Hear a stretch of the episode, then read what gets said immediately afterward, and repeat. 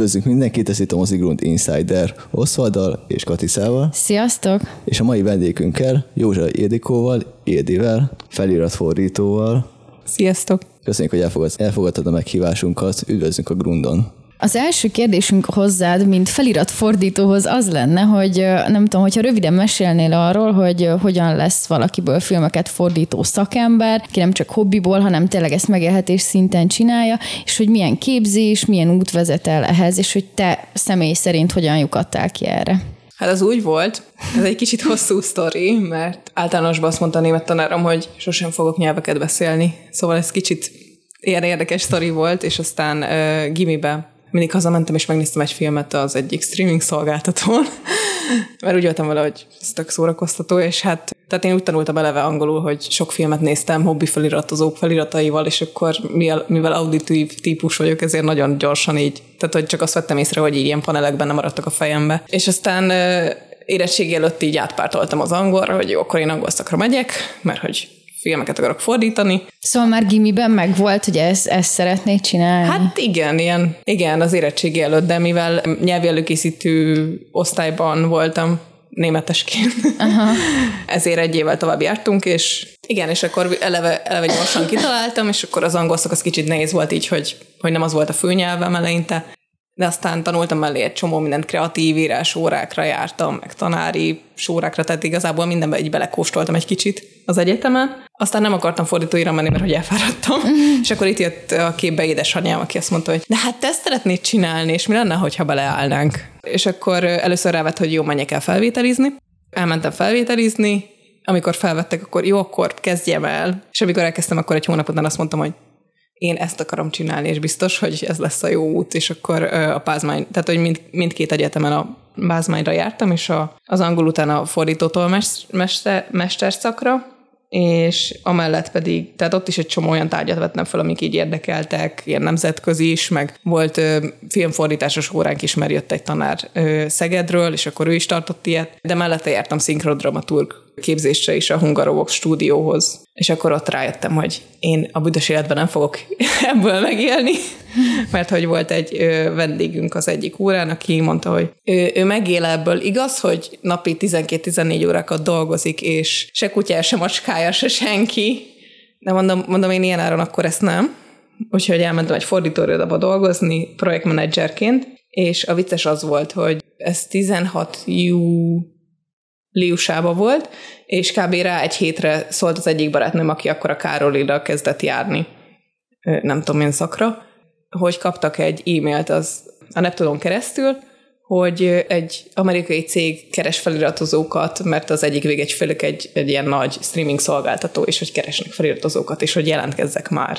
És akkor nem tudom, milyen, szerintem csináltattak egy csomó emberrel tesztet, nagyon nehéz is volt, tehát nem tudom, mondhatok egy címeket, hogy milyen, mik voltak a, az Orange is the New Black-ből volt egy, egy rész, ahol rappeltek, és közben Shakespeare-t szavaltak, elég durva volt, meg a House of Cards-ból egy, egy ilyen nagyon durva politikai rész, és akkor ez volt a felvételink, és és akkor innen Pestről kerültünk be, meg Szeged, a Szegedi Egyetemről is felvettek egy csomó embert, és akkor kétféle, tehát hogy eljöttek az amerikaiak, és akkor tartottak nekünk itt képzést, és tök jó volt, ilyen háromnapos képzésünk volt, hogy hogyan kell a szoftvert használni, meg. Tehát konkrétan a munka közben tanultuk ezt az egészet, és akkor ez ment egy másfél évig, és így munka mellett csináltam. Persze potom pénzekért akkor még, de hát az is jó volt, mert közben meg a fordítóirodában megtanultam, hogy milyen a fordítóipar belülről, hogy mennyit, mennyit keres egy fordító, tehát akkor már volt rálátásom a folyamatokra, és, és hogy mennyit lehet keresni ezzel. Tehát utána, amikor másfél évvel később ki, kiléptem ebből az egészből, és mondtam, hogy jó, én akkor csak filmeket akarok fordítani, nyilván az a, cég, az a cég nem kapott több megbízást, mert a streaming szolgáltató eldöntötte, hogy akkor ők más, más megoldások útján szeretné, szeretnének fordításokat kapni, és akkor ott volt egy ilyen kis szünet, és akkor fel kellett futtatni a, a vállalkozást, és akkor csináltam egy csomó mindent, borlapokat fordítottam angolra, meg nem tudom, tehát nagyon sokféle volt. Bekamusztam, az egyik, egy, van egy bolgár ügyfelem azóta is, akiknek mondjuk bekamusztam, hogy én tudok videójátékokat fordítani. Gondoltam, ha filmet tudok, akkor videójátékokat is, és akkor így hozzám vágtak egy videójátékot, hogy akkor ezt így három nap múlvára, mert hogy egy ilyen kis rövid izé volt, és akkor Excelbe kellett fordítani, és így miközben fordítod, úgy, úgy a lelki szemed előtt megjelenik megjelenik, hogy, hogy mi is az a játék, és akkor utána kapsz ilyen javításokat, hogy, meg képeket, hogy ja, amúgy így nézek ki a szörnyek, meg mit tudom én, úgyhogy nagyon izgalmas Aztán. volt. És aztán mire, hát így, így szerintem októberben vagy, hogy jött az újabb kör, amikor már vettek föl ö, külföldi fordítóirodák fordítókat magyarra, és akkor ugyanaz volt a végügyfél, és akkor bekerültem, és szerintem olyan 19 februárjában kezdtem újra ebbe az új rendszerbe fordítani nekik. És akkor utána meg egy idő után meguntam, és akkor mondtam, hogy jó, én angolra is akarok fordítani, és így a sors hozta, hogy beajánlottak az egyik magyar stúdióhoz, és azóta azt is csinálom. Említetted ezt a szinkron dramaturgot. Igen. Ez mit csinál pontosan? Hát a szinkrondramaturg alapból szinkront ír filmekhez, de hogy van ebből hangalámondás is, mondjuk az ilyen természetfilmeket ők csinálják, és, és az ugye más, mert ott hallod az eredeti audiósávot is, és akkor annak azt úgy kell írni, hogy már elkezdődik az audió, te ráírod a magyart, és előbb be kell fejeződni a magyarnak, mint az angolnak, vagy éppen az adott nyelvűnek. Tehát, hogy ez nagyon nehéz. Az egy kicsit már ilyen felirat feelingű. De ez, a, ez szándékos akkor a természetfilmeknél? Igen, ez teljesen. Akkor ezeket így szoktam hallgatni alkalmanként, vagy nézni, akkor mindig úgy jön ki, mint hogyha így vagy ellene csúszó, vagy így valahogy Nem, csak direkt. rövidebbre, valamiért rövidebbre fordították, és így benne hagyták. De tök, de tök érdekes, hogy, hogyha ez szándékos. Abszolút szándékos, És és ennek amúgy mi a úgymond dramaturgiai célja? Ezt nem tudom, Nem? ezt csak így tanították nekünk, és, és egyszerűen vért izzadtunk, amikor ilyeneket kellett írni, úgyhogy nagyon kemény. Hát igen, De hogyha, ez hasonlít a legjobban amúgy a feliratra, meg, Mhm. mm. meg én még a tolmácsolást tudnám ehhez hasonlítani, tehát mondjuk én az egyetem is addig, addig jártam tolmácsorákra, amíg lehetett, csak aztán megnyugték, hogy tolmácsolni is akarsz, akkor, akkor két államvizsga, még két szakdoga, mondom, akkor Ú. nem, akkor az utolsó fél évben már nem jártam.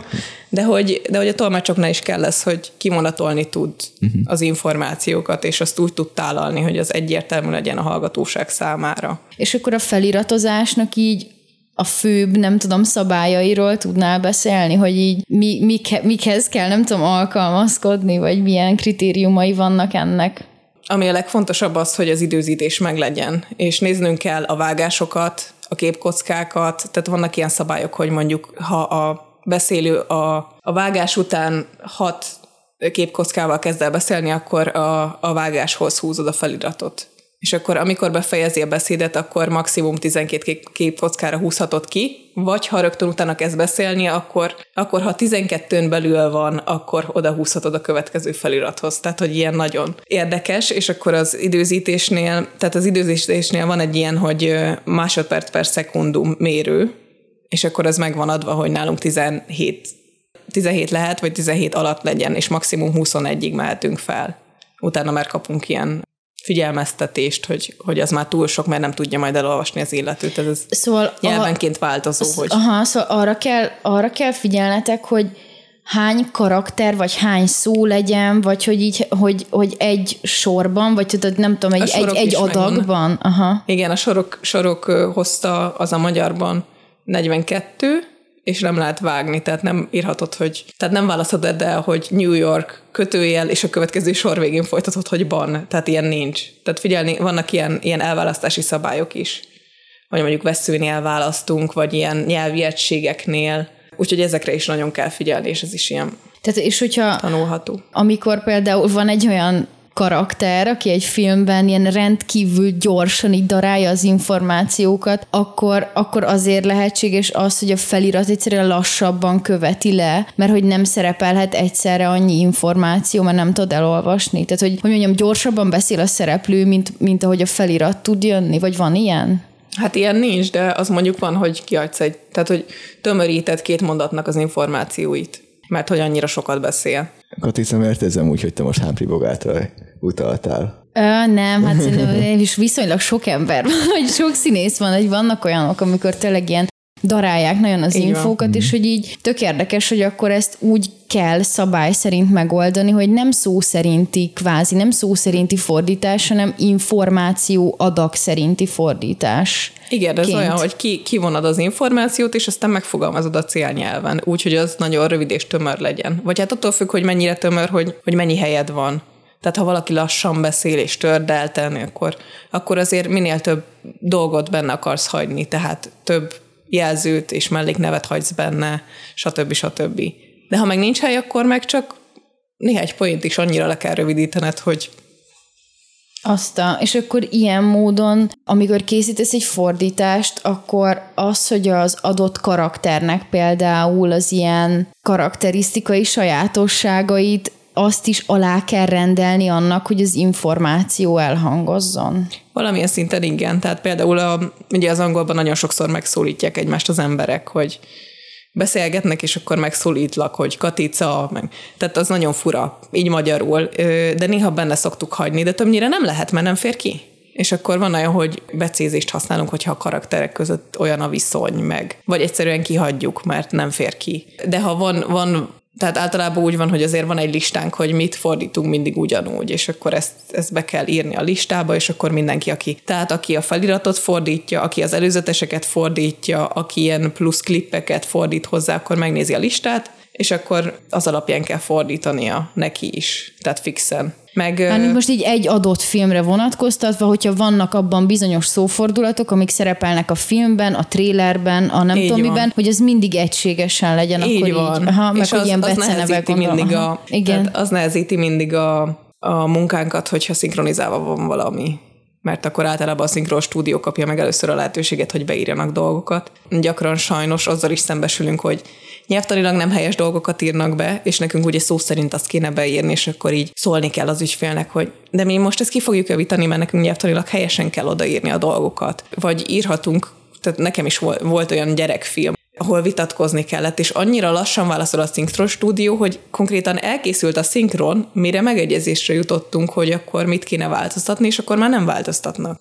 Hm. Tehát, hogy ez tehát én, én mondjuk nagyon igyekszem olyan filmeket fordítani, amik nincsenek szinkronizálva, vagy nem tudok róla, vagy én kaptam előbb a felirat, tehát hogy a felirat van előbb kész. De az, az mennyire normális, meg gyakori, hogy a külön szinkron stúdió van, meg külön fordít, fordító van egy projekten, és nincsenek köztük olyan szerves kapcsolat, hogy most a, úgy történjen meg a szinkron is, meg a fordítás is, hogy mindenkinek jó legyen. Nekem így olyan, mint úgy hangzott most, mint a két különálló entitás dolgozna, és az egyik imádkozna, hogy a másik úgy fordítsa majd le a dolgokat, hogy neki is jó legyen. Így van.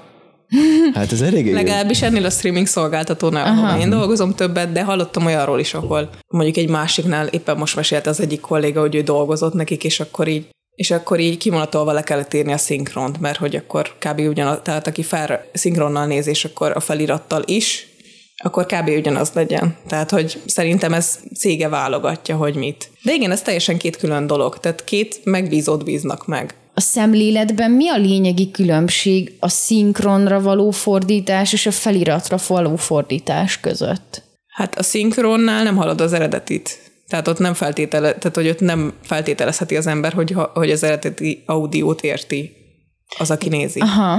Tehát, hogy a feliratnak mindig közelebb kell lennie az eredeti szöveghez. Tehát nem azt mondom, hogy szolgálja másoljuk az angol szerkezeteket, meg ilyesmi, mert az egy rossz fordítás. Tehát magyarul legyen az, amit írunk, önmagában legyen konzisztens a szöveg, és koherens. De alapjáraton nekünk az a szempontunk, hogy ha egy spanyolt fordítunk, akkor is értsék.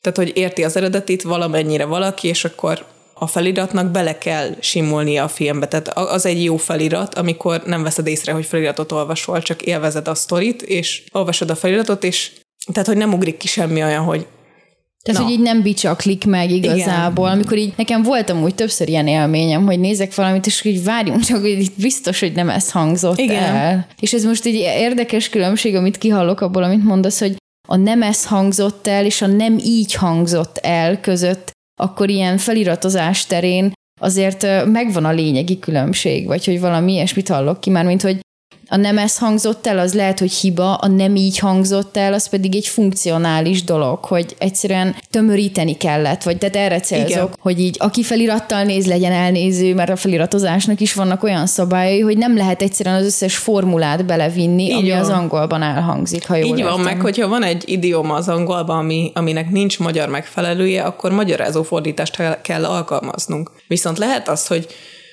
Például volt egy filmem, ahol egy ilyen, az egy animációs film volt felnőtteknek, és akkor egy ilyen tök jó jelenet volt, ahol beszélget, beszélgetett pár haver egymással, és mondott valamilyen az egyik srác ilyen nagyon meglepő dolgot, és, és annyira vicces volt, ahogy a jelenetben az egyik haverja egy motoron így ül, üldögélt, ahogy beszélgettek, és így hátraesett a motoron, és akkor bele lehetett írni a magyar szövegbe, hogy dobtam egy hátast. Yeah. Tehát, hogy, hogy, hogy színesíteni is lehet. És ez nagyon jó meg igazából, hogyha vannak ilyen dramaturgiai bukfencek, akkor azért van, amit ki tudunk javítani feliratba. Hogyha a feliratozó úgy áll hozzá, hogy, hogy ez nem csak egy szolgai munka, hanem ez egy újraalkotás.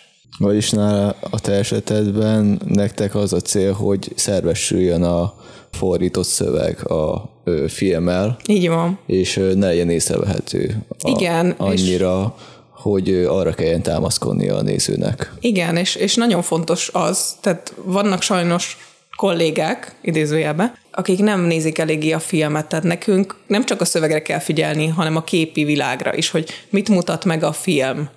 Mert arra tudunk támaszkodni, és így tudunk rövidíteni is sokszor, mert teljesen nyilvánvaló valami a jelenetből. Uh-huh. Te ezt a munkát azok, akik ebben dolgoznak, akkor így lehet azt mondani, hogy vannak, akik egy kicsit, nem is az, hogy feltétlenül, hogy minőségiben, de hogy inkább ezt egy különálló nem, művészeti ágnak lehet akkor végül is venni. Tehát, hogy valakik így ilyen módon állnak hozzá, és akkor vannak az olyanok, akik meg ilyen, tehát a, a minimum, minimum szint feliratot készítik el. Szerintem igen, én ezt így mondanám, és az én fejemben ez a különbség a között, aki újra alkotja a szövegeket, és aki csak így valamit csinál velük. Nem gondolja át, hogy mi volt az alkotóknak az eredeti ötlete, amit szeretett volna átadni a közönségének. Uh-huh. Tehát szerintem nekünk úgymond értünk kell nézni, és úgy kell az adott nyelven újraalkotni. Volt olyan projekt, amit kifejezetten szerettél, amire büszke vagy? Hát... Ö... És meg is hozhatsz velünk? Igen, van pár magyar, amit megoszthatok, mert ott, ott benne van a nevem a a stáblistába, mert ugye a külföldieknél nem nagyon lehet ott, ott az a szabály kb., hogyha látod a, a végén a, a nevemet, és megkérdezed, hogy igen, azt te fordítottad, akkor mondhatom, hogy igen, mhm. de amúgy, amúgy nem igazán. Hát most, ami, ami nekem elég nagy dolog volt, az, az egy magyar produkció volt, vagyis kettő. Az egyik az a El a kezekkel a papámtól, ami azért volt nagy szó, mert ugye nemzetközi díjat nyert, és kicsit azért annak is tudom be, hogy jó feliratot írtam hozzá. És ott különösen nehéz volt, mert így elfelejtettek szólni, amikor megbíztak, hogy van benne x darab dal, és azok nyilván énekelhetőre kell fordítani, tehát az meg egy teljesen más folyamat, amikor, amikor lefordított csak a szöveget, és utána a dalok az ilyen kétszer annyi idő, míg, míg olyan hangulatba kerülsz, ugye jó, hogyha valakinek van zenei előképzettsége. Nekem mondjuk van egy nagyon jó barátnőm, ő is fordít, filmfordító, ő tanított meg arra, hogy hogyan kell normálisan feliratok, feliratban dalszövegeket fordítani, úgyhogy hogy úgy tud olvasni, ahogy tehát, hogy figyelni kell a, a rémképletekre, hogy ugyanolyan hosszú legyen az adott sor, és tehát Barbie ebből a Kumbarbarának hívják amúgy, és, és zseniális. Tehát tényleg ő, ő ott ült velem, és végigcsináltunk nem tudom hány kedvenc dalunkat, és nagyon, ez, ez teljesen más tehát, hogy ez megint egy olyan válfaja, amit szerintem nem mindenki tud jól csinálni, és ezt is tanulni kell. Uh-huh. Úgyhogy nekem ez nagyon izgalmas volt, és ezt mindig szoktam így mondani ismerősöknek, hogy igen, azt nézzétek meg, hogyha tudtok angolul, mert az mennyire nehéz uh-huh. volt. Tehát az, az is nehéz volt benne, hogy, hogy így változtak a ritmusok, meg tehát, hogy nem egy sémája volt egy-egy dalnak, hanem voltak ilyen stílusváltások benne, és akkor így az, az, az elég nehéz volt. Hát a másik meg, amit össze, ősszel fordítottam, és azt hiszem januárban vagy februárban jött ki a, a helység kalapácsa. Ez január volt szerintem. Igen. Uh-huh. És hát ott magyarról magyarra kellett előbb átgondolni, hogy mire gondolt a költő szó szerint, és utána újra alkotni angolul, ami egy hatalmas fejfejes volt eleinte, utána meg így, amikor már benne van az ember a flowban, akkor viszont nagyon élvezi.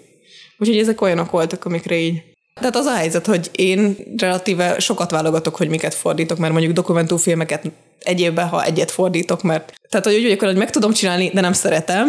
Uh-huh. No. Nem szeretem a non-scripted dolgokat, tehát a valóságsókat, uh-huh. a főzősókat, stb. Tehát ezektől egy kicsit kiver a víz. Tehát én nem nagyon szeretek ilyeneket fordítani, tehát én fikciót szeretek meg, amit már valaki úgy átgondolt, megformált, megalkotott.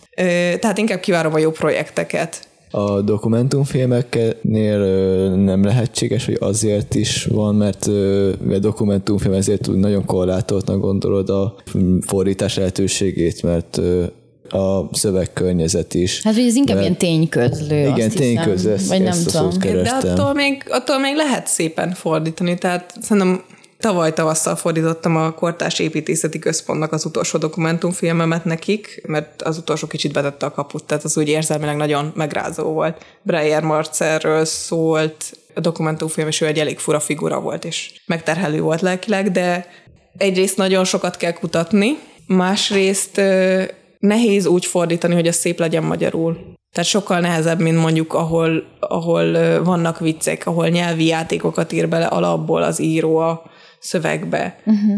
Meg igen, nagyon sokszor a dokumentumfilmeknél ugye az van, hogy hogy a beszélők nem gondolják át előre, hogy mit szeretnének mondani, mint mondjuk ez a szituáció, amikor így félmondatok maradnak benne, és akkor ezt fordítóként állandóan átkonvertálni, hogy akkor mit akartak mondani, ez egy kicsit Ja, tehát az élő beszédet azt nehezebb fordítani, Így mint van. előre megírt dialógusokat, vagy monológokat, vagy ilyesmi. Má- más. Más, aha. Igen, van, aki mindkettőben megtalálja a szépet. Én én inkább válogatok, és, és még hogyha nehéz is az adott dolog, mert mindenben van valami extra, mindenben vannak ilyen easter egg uh-huh. fordításilag, de, de a végére mindig azt érzem, hogy így mivel megalkottam magyarul vagy angolul az adott szöveget, úgy érzem, hogy kicsit magamévá tettem, és akkor utána az utolsó átolvasásnál már azt érzem, hogy ilyen büszkeség van bennem, hogy igen, ez tényleg jó, és tényleg felelősséget vállalok azért, hogy igen, ez az én munkám, és, és ha marad benne hibe, akkor meg azt is bevállalom, mert van ilyen, mert nem gépek vagyunk. Szóval akkor te inkább az olyan projekteket szereted, ahol uh, irodalmilag uh, is, irodalmilag van szabadságod a szöveget úgy formálni, még egy, ahogy mondtad, egy non-scriptednél, vagy egy dokumentumfilmnél korlátozottabb, hogy a szöveget kicsit irodalmi szempontból megközelítve ő szebben tud ő, átalakítani. Hát én nem mondanám, hogy szebben, mert ugye minden filmnek megvan a maga regisztere, nyelvi szintje, uh-huh. ami alap, amit követnünk kell. Tehát én mondjuk imádom a szlegges dolgokat, uh-huh. ahol csúnyán lehet beszélni, ahol... Az, ahol az is lehet egyfajta irodalmi eszközként tekinthet. Igen, de, de nem tudom, az én, én szóteremben ez az irodalmi, az mondjuk nem tudom, egy Bridgerton, vagy valami. Ja, jó, hát más az irodalmi megközelítésünk. Vagy hát igen, tehát... Csak hogy egy National Geographic dokumentumfilmet lefordítani, és kicsit így irodalmiabban megközelíteni, sokkal nehezebb, mint egy Bridgerton epizódot. Igen. Na. Tehát szerintem azért, mert, mert az eredeti alkotók már kitalálták, hogy milyen lesz tehát mi, milyenek a dialógusok, mikre vannak kiegyezve, és akkor nekünk ezt csak újra kell mhm. értelmezni. Említetted ezt, hogy angolról magyarra és magyarról angolra is fordítasz, hogy mi a különbség a két munkafolyamat között, vagy melyiket kedveled jobban, vagy mik a különböző kihívások ezekben? Hmm. Hát az a helyzet, hogy én az egyetemen sokkal jobban szerettem angolra fordítani, mert nem tudom, szerintem ott voltak kreatívabb házi feladataink, meg ilyesmi, tehát, tehát ott hagyták a tanárok, hogy így kreatív dolgokat fordítsunk, verseket, meg stb. stb. Tehát ilyen érdek, érdekesebb feladatok voltak, nem csak ezek a száraz szakszövegek, amiket ugye egy szakfordítói iskolában tanul az ember. Tehát alapvetően én ezt jobban szerettem, és nekem a magyar volt nagyobb kihívás ebből a szempontból, mert a magyar úgymond profi szinten iszonyat nehéz. Tehát, hogyha nálunk munka közben legalább három, nyelv, tehát hogy két szótár, meg, meg, ké, meg két nyelvi tanácsadó oldal nincs nyitva, akkor egy sem, mert hogy annyira, annyira nüanszok vannak a magyarban, amikre, amikre tényleg figyelni kell. Tehát ez nem csak, nem csak a szavak szintjén van, hanem nyelvtanilag, hogy mit kötőjelezünk, mit nem kötőjelezünk, mit nagybetűsítünk, mit nem nagybetűsítünk, tehát mit írunk egybe, hányszoros összetétel, tehát ez ilyen Úgyhogy nagyon szeretjük az olyan kollégákat, akik ilyen nyelvtanmágusok, és akkor őket lehet kérdezni, hogy szerinted akkor melyik szabály vonatkozik erre? Mert akkor mi azokat ö, szoktuk így, van a külföldi ügyfélnek a programjában ilyen, hogy rakhatunk kommenteket, és akkor a kommentbe berakjuk az adott, nyelv, az adott nyelvtani ö, szabályt mondjuk. Tehát, hogy akkor magyarra fordítani egy picit bonyolultabb. Ebből a szempontból igen, de, de az angolnál is ugyanúgy utána kell nézni, csak szerintem az angol szak miatt én jobban hozzá vagyok szokva, hogy hol keressem meg. Angolban vannak ilyen, hogy collocation dictionary, ami mondjuk megmondja, hogy, hogy ehhez a főnévhez milyen igéket használhat, hogy milyen, milyen igéket szoktak használni, milyen melléknevek állnak jól ezzel a szerkezettel. Uh-huh.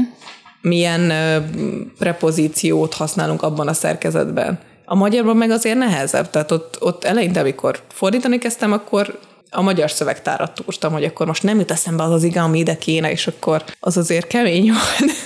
Ha már kemény helyzetek, Igen. akkor mi volt a legnagyobb kihívás, amivel szembe kerültél? Hát talán az a Petőfi. Hát igen, az mondjuk elég kemény, hogy ez, tehát hogy az ember azon gondolkodik, hogy feliratot készít valamihez, vagy mit csinálnak a felirat készítők, felirat fordítók, akkor hát ilyen sorozatok meg minden, de hogy azért befigyelhet egy-két olyan munka, ahol, ja, tehát hogy egy, nem tudom, 200 éves szövegről van szó, ahol teljesen mások a formulák, meg teljesen másak is lehetnek a szavaknak a jelentései. Így van.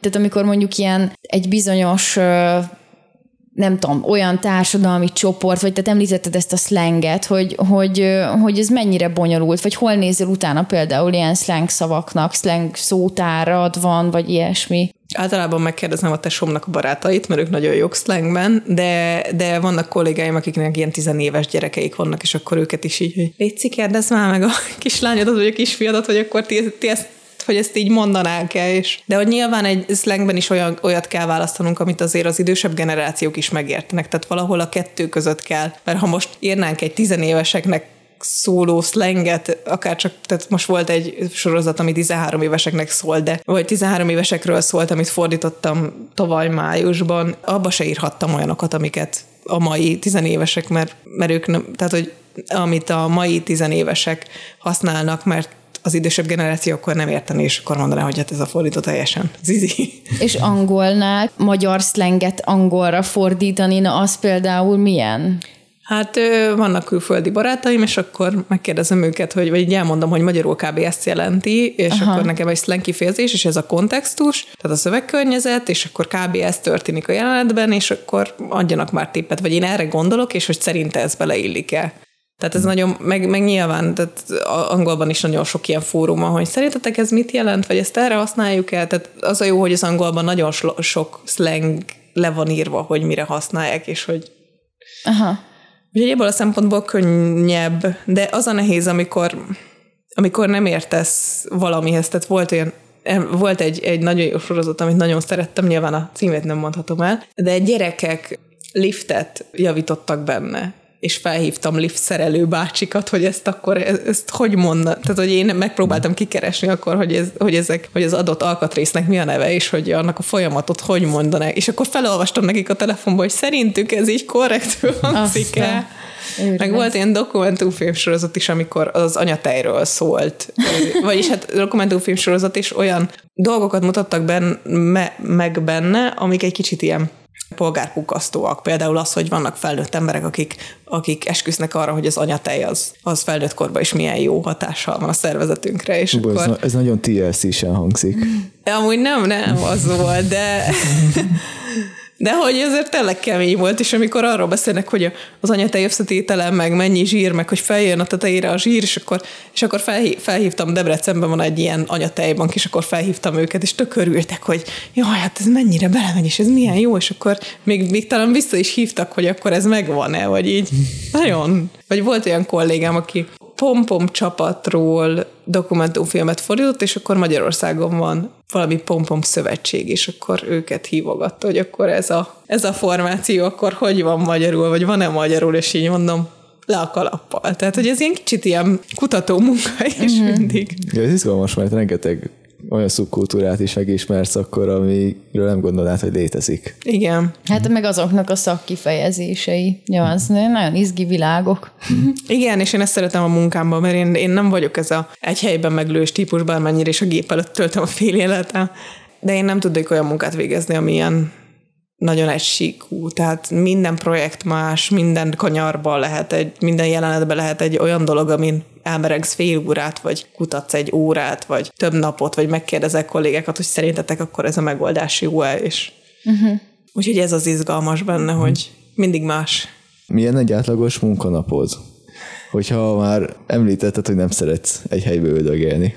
Hát attól függ, mert valamikor reggel elmegyek tornázni, és így már máshogy indul a nap. Meg az a gond, hogy én, én kb. ilyen délután négykor vagyok kreatív. Tehát akkor így, mint hogyha, tehát hogyha délelőtt próbálok fordítani, akkor mondjuk elmegy négy órám arra, hogy így ki, kiszenvedjek valamit magamból, és ha elüti az óra négyet, akkor az két óra alatt le tudom tolni.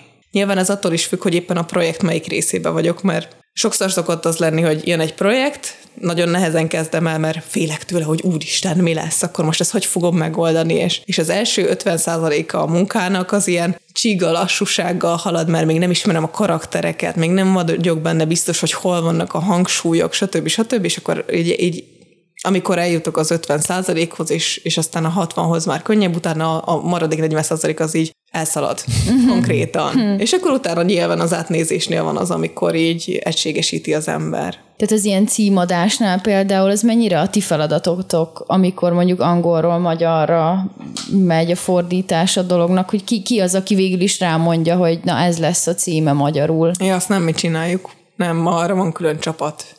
Külön címadó csapat van. Így van. Azt a... Meg Üdvözl... külön cég. Igen. Üdvözlöm őket. Az erősz... is. Üzenem, hogy az erőszakik nagyon jó fordítás. Fantasztikus. Imádom.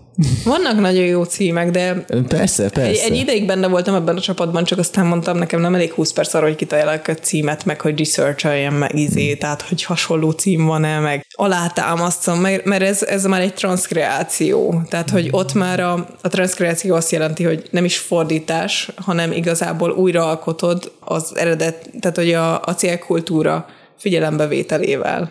Tehát reklámokat is inkább transzkreálnak, mint hogy fordítsanak. És a címadás is szerintem kicsit ilyen. Csak hát a címadás terén azért mi magyarok tudunk kreatívak lenni, és mikor a kvázi szóvíz, szóvíz bűnözést el a magyar cím, az nálam azért néha ki, kiveri a biztosítékot. De azért csinálják ezt, mert, mert a magyar piacon, tehát ezt tanultuk szinkrondramaturg képzésre, hogy a magyar piacon olyannak kell lenni a címnek, ami így megragadja az ember figyelmét. Tehát nem elég mondjuk az, hogyha van egy film, aminek az a címe, hogy Hold. Ki akarja megnézni? Tehát, hogy... Pedig van ilyen cím is amúgy. Igen? Igen, igen, egy tök jó szifi. De, de ez a ritkábbik, tehát a, a magyarnak vagy az kell, hogy valamit tudjon a plotból, tehát hogy miről szól a film, vagy legyen valami hangzatos neve. Tehát, hogy arra fo- többen fognak elmenni mindig. Amúgy nekem nincsen bajom sok magyar címmel, csak néha így elolvasom, és így értem, tudom, hogy mire gondolt a költő, de attól bántja a fülemet. Igen. és ez szokott lenni a problémám, hogy így bántja a fülemet, ahogy magyarul kimondom, és ha angolul lefordítom a hogy angolról lefordítom magyarra az eredeti címet, az viszont nekem úgy jobban kijön uh-huh. sokszor, de attól még értem, mire gondoltak, és miért csinálták így, csak attól még engem például ez sokszor zavar. Hát szóval ez egy ilyen ez... személyes dolog, de attól érdekes, hogy külön csapat foglalkozik ezzel, és tényleg üdvözlöm őket. Jó, meg nem tudom, szerintem a szinkronnál meg úgy van, hogy, hogy ott is talán megkérdezik a fordítót, de általában nem. Tehát, hogy mi ezt tanultuk, hogy nem mi fogjuk adni a címeket, max, max adhatsz Javaslatot? Pár. Igen, vagy, javaslatot, aha, de... Aha. Mert hogyha például, nem tudom, most csak tehát tényleg ez egy ja. nagyon speciális eset, de hogyha a cím, a szerepel, elhangzik a szövegben, tehát ott, a Family igen, például, szóval, hogy nem, de mindegy, tehát, tehát hogy, hogy olyankor azért gondolom össze kell valamennyire dolgozni, mert hogy a címadók, vagy ők is mindenképp látják a filmet, és úgy nézik meg. Hát belenéz, meg. belenéznek, hogyha Aha. van rá idejük, de azért meg, meg elolvassák a szinopszist, tehát hogy miről szól kb. és akkor de hát ebben nem látok annyira bele, mert én szerintem az első két hétben azt mondtam, hogy hát én ezt nem. Uh-huh. Kösz. Uh-huh az milyen, amikor tehát tényleg egy ilyen érzelmileg ö, olyan filmet fordítasz, ami, ami nagyon nagy hatással van rád, hogy ez mennyire mennyire, miben és mennyire befolyásolja, ha befolyásolja a munkádat, vagy hogyan kezeled azt, hogyha valami tényleg így amúgy nagyon megdolgoz. Mert hogy, tehát, mondjam, az emberek többsége megnéz egy filmet, az mondjuk megnézi egy két órás filmet, a két óra múlva vége van. De ugyanálad meg nem ez van, tehát nincs vége Hetek, két igen. óra múlva, hanem nem tudom, mennyi időt töltesz el egy filmmel, és hogy ez milyen hatással tud rád lenni. Hát van azért, hogy lefordítok valamit, tehát attól függ, hogy mikor van a határidő, mert nyilván azért igyekszik az ember a legkésőbb elkezdeni, hogy bele tudjon helyezkedni abba a légkörbe, mert van olyan, tehát hogy volt olyan animációs film, ami pubertásról szólt, és nagyon szókimondó volt, és nagyon vicces, és kb. ez volt az első munkám az új rendszerben, és így három hétig olyan voltam, mint egy zombi és olyan keresési előzményeim voltak, hogy ihaj, nem tudom, azt hitték, hogy valami nagyon perverszet lehetnek, mondtam, aki ránézett. De hogy ami meg ilyen érzelmileg nagyon odavág, Hát én először is, amikor fordítok, akkor előbb megnézem a filmet, és akkor van olyan, hogy már, már most sírok, és akkor én, én az ilyen nagyon érzelmileg megrázó dolgokat nem annyira szeretek fordítani, mert igen. Csak az a gond, hogy mindig ezek azok, amik még egy következő vágás van, meg még egy következő vágás, és akkor megnézed húszszor, mire elnyeri a végleges formáját, és így már egy után muszáj kikapcsolnod. Uh-huh. Mármint hogy érted, hogy muszáj kikapcsolni? Hát, hogy muszáj kikapcsolni az érzelmi töltetet, és csak anyagként tekinteni rá, mert az a baj, hogy nem tudom, hogy az a sorozat mondjuk meg, vagy azt hiszem most, most van a tévében, tehát nem nagyon beszéltek róla, de volt egy magyar sorozatnak egy olyan része, ahol, ahol valaki meghalt, és nagyon megrázó sztori, és azt hiszem volt, tehát hogy ez valós történetet alapult, és, és amikor én nyáron láttam először azt a részt, én zokogtam a 40 fokba kint, hányan, és, és utána is borzott, tehát hogy annyira túl akartam lenni rajta. Uh-huh. És hát tényleg a, a, annak volt a legtöbb utószinkronja, azt kellett a legtöbbször megnéznem, mondom, ez hihetetlen. Úgyhogy én igyekszem azért elkerülni ezeket. Mert ugye, tehát azért hogy bevonódsz, és sokáig tart, de hogy azért el kell jönni annak a pontnak, amikor elengeded végül így is, van. és akkor tényleg szárazon végül is, hát amennyire lehet, Igen. gondolom, akkor így szárazon. Hát főleg az átnézésnél, amikor már, mert az átnézésnél van az először amikor még a filmmel átnézed, aztán átolvasod már csak Wordbe, aztán még egyszer átolvasod, még egyszer, még egyszer, tehát hogy ha amely, attól függ, hogy mennyi időd van rá, hogy félreted a szöveget. És akkor milyen témájú filmek azok, amik, amik a leginkább közel állnak hozzá, ha van ilyen, mit tudom én, kosztümös filmek, vagy akciófilmek. Horrorfilmek. Horrorfilmek. De a horrorfilmek azok, amiket soha. De van olyan kollégám, aki mondta, hogy hát ő, ő imádja ezeket. Aztán. Hát én meg kiver a víz a horrortól, tehát tényleg. A kosztümös filmeket nagyon szeretem, de sajnos magyarra relatíve keveset fordítottam. És mi az, ami megfog igazából benne? Vagy csak simán szereted a milliójét, és azzal úgy jó belehelyezkedni? Igen, igen. Nem tudom, mondjuk a nyomozósokat is nagyon szeretem, mert sokat fordítottam, de nem azért, mert annyit nézek ilyet, hanem mert, mert fordításilag megtanultam a, a kifejezéseket, és meg tudom, hol kell utána nézni, meg vannak jogász ismerősei, és akkor uh-huh. megkérdezem. De én mondjuk tényleg ezeket a szlengeseket nagyon szeretem, meg a vicceseket, stand-upokat imádok fordítani. Riasztó. Köszönjük. És akkor szempont végül is az, hogy milyen kategória, már ezt említetted, hogy, hogy válogatsz azért, hogy milyen munkát vállalsz el, és hogy akkor ez mondjuk ilyen szempont benne, hogy mivel fogod most eltölteni a, a, a következő idődet. Így szóval, van. Így nem, nem feltétlenül ez a mindenevő, hanem inkább egy Igen, de, de vannak olyan kollégák, akik meg azt mondják, hogy hát én bármit meg tudok csinálni. Én is bármit meg tudok csinálni, csak nem akarok. Ja. Uh-huh. Tehát, hogy tényleg az, hogy akkor heteket, tehát a sorozatról van szó, akkor meg akár hónapokat is eltölthetsz vele, és így nem, nem, nem akarok olyannal, ami teljesen lerág, és, és nem tudsz, mert, mert amikor fordítasz, akkor abban a világban vagy, és akkor ha nagyon eltér az attól, ami, aki vagy, akkor nagyon nehéz utána visszalépni a saját életedbe.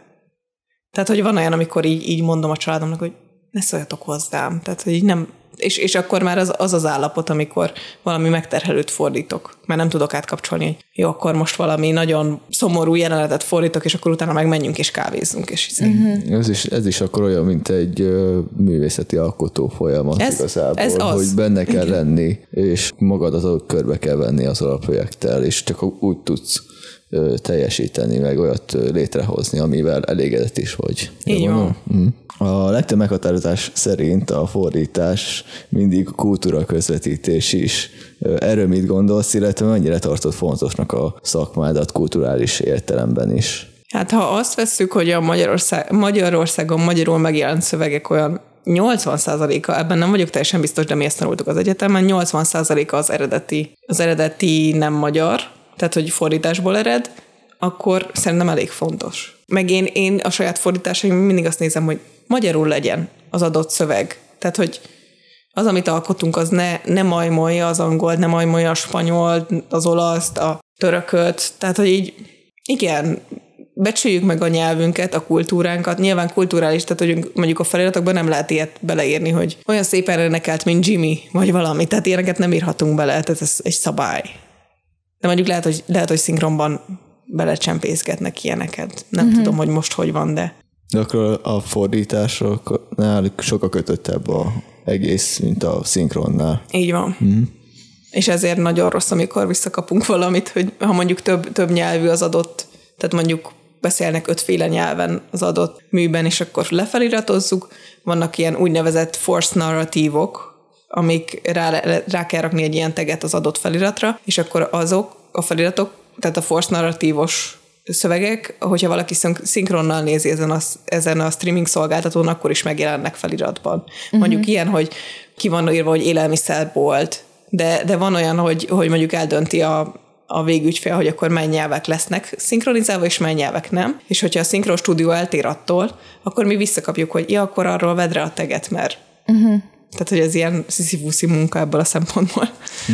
És mit, mit üzennél azoknak, akik, akik, hogy mondjam, így bírálják a, a, a fordításokat, vagy így azt a részét, amire már szerintem korábban is így nagyjából rákérdeztem, hogy tehát, hogy szerintem én sokszor találkoztam ezzel, hogy azt várják el a fordítástól, illetve azt is kritizálják benne, hogyha, hogyha nem teljesen az eredetinek a, a visszaadása. Hát erre azt tudnám mondani, hogy az egyetemen tanultunk ilyen ö, fordításelméletből ilyen fordításelméleti ágakat. Tehát, hogy voltak emberek, akik azt mondták, hogy jó, akkor a fordítás legyen nagyon közel az eredetihez, mert mutassa meg az eredeti nyelvnek is az eszenciáját, tehát még, még a, a mondatszerkezet is legyen olyan. Tehát manapság azt nézzük, hogy a célkultúrában érthető legyen az a szöveg. Tehát ne, ne, ne látszódjon annyira a szövegen, hogy ez egy fordítás. Nyilván vannak benne, hogy benne van New York, vagy az amerikai nevek, vagy a török nevek, vagy mit tudom én, milyen nyelv. De hogy alapvetően ö,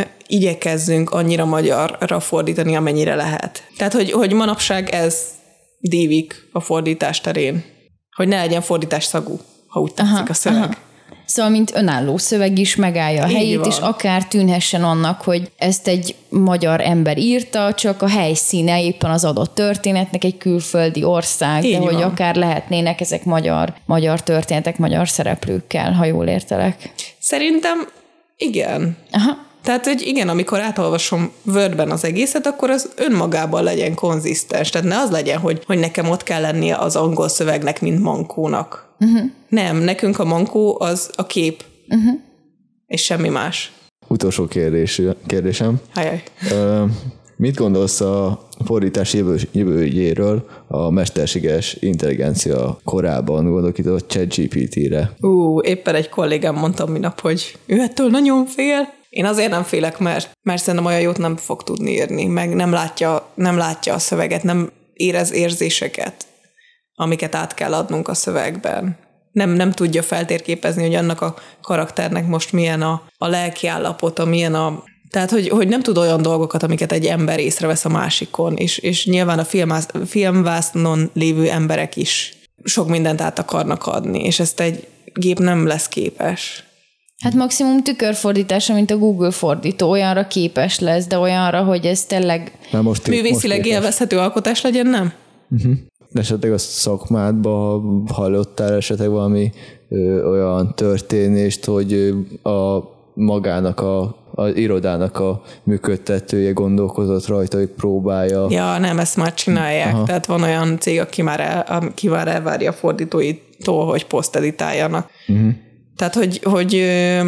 Az mit jelent? Tehát, hogy, hogy tehát a fordításban vannak ilyen fordítást támogató szoftverek, mondjuk a szakfordításban, és abban vannak fordítási memóriák, amik fordítási egységeket, ilyen szegmenseket elmentenek az eredeti nyelven és a fordított nyelven, és ebből készítenek fordítási memóriákat. De ezt most megpróbálják a filmek terén is csinálni, hogy nyilván a lefordított anyagok alapján megpróbálja a gép behelyettesíteni oda a már korábbi fordításokból, ami kb. az lehet, és akkor, és akkor berakják, és akkor írd át, amit a gép írt. Na én ezt úgy szoktam, hogy kijelölöm, és minden törlése, mert így nem lehet, az nem a te fordításod lesz, és, és ez te, teljesen más egy folyamat. Tehát ez olyan, mint a fordítás és a lektorálás, teljesen más a kettő, vagy, vagy a, fordi, a filmfordítás és az előzetesek fordítása, teljesen más a kettő.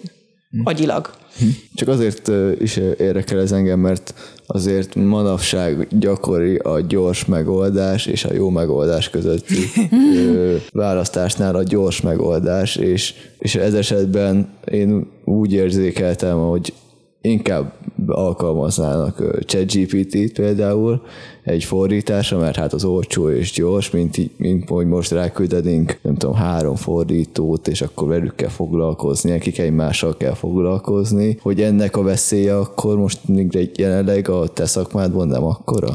A szakma azon részén, ben, akik tényleg ö, filmek, filmeknek fordítanak feliratot, az nem. Viszont az ilyen céges anyagok, oktatóanyagok, tehát amiket mondjuk egy fordító ad át egy fordítónak, hogy csinálja hozzá feliratot, ott már esélyesebb, hogy tényleg előbb-utóbb meg fogja állni a helyét, mert az szárazabb, az tehát akkor gondolom annál nem olyan nagy a tét. Igen. Mert egy gép ez az, tehát hogy az ember, aki, aki művészileg gondolkodik egy szövegen, egyszerűen annál nagyobb is a tét egy olyan alkotásnál, tehát azzal én is úgy gondolom valamiért, annak ellenére, hogy gépek azok gépszerűen kiszámíthatóban működnek, mint az emberek, de hogy, hogy azért mégiscsak inkább egy, egy személynek, vagy több személynek delegálnék én is egy olyan, olyan alkotásnak a fordítását, aminél, aminél megvan az a tét, hogy itt aztán művészileg egy koherens és, és jó szöveget kell megalkotni.